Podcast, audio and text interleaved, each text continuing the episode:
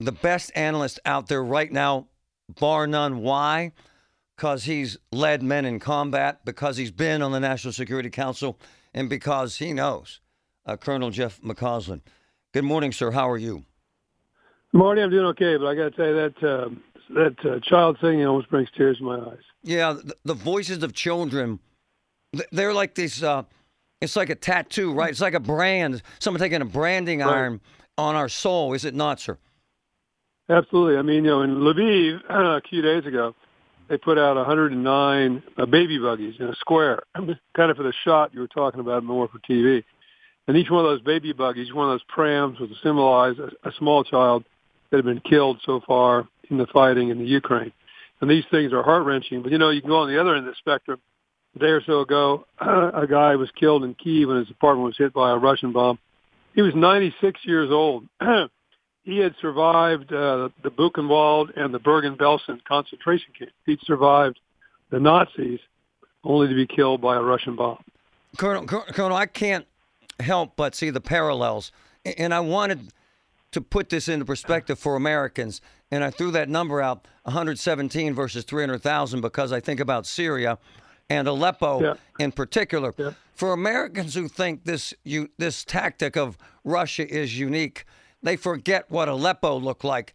Uh, four years of a civil war, 51,000 dead just in Aleppo, and 300,000 children. Russia is used to this, are they not, sir?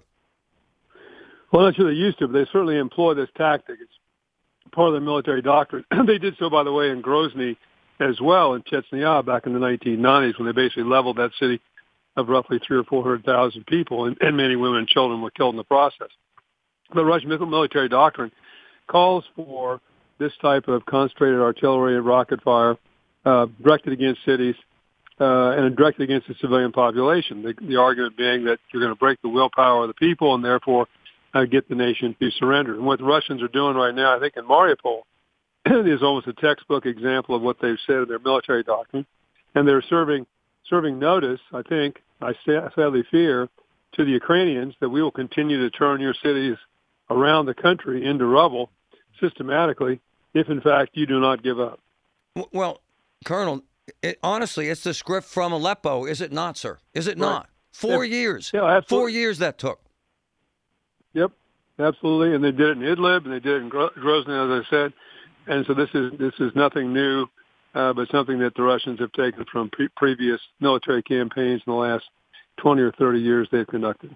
However, comma, there's a different involvement and engagement here from world powers and American power, is there not, sir? This is different, is it not? It is, and it is different because, of course, it also gets much more national prominence. I mean, we see uh, similar wars going on around the world and, and people suffering, women, children, elderly. You could go to Yemen and look at the systematic bombing by the Saudis. You see the same thing. When I worked on the NSC staff, of course, we dealt with Kosovo and, and similar human tragedy in Kosovo. Part of that was Rwanda. But uh, we have to be honest, those things that are closer to us, those things that involve the European continent, those things that involve particularly NATO countries or threaten NATO countries, gets a lot more attention here in the United States than, than, than events that occur in places in the Middle East like Syria or places in Yemen or in Africa, et cetera. Colonel, I got to ask you something on a military level. There's an amazing story in the Wall Street Journal today that the Soviet era equipment, decades old, that was obtained yep. by America decades ago, has now been turned over. This is actually amazing to Ukraine to use against the Russians. Is that accurate, sir?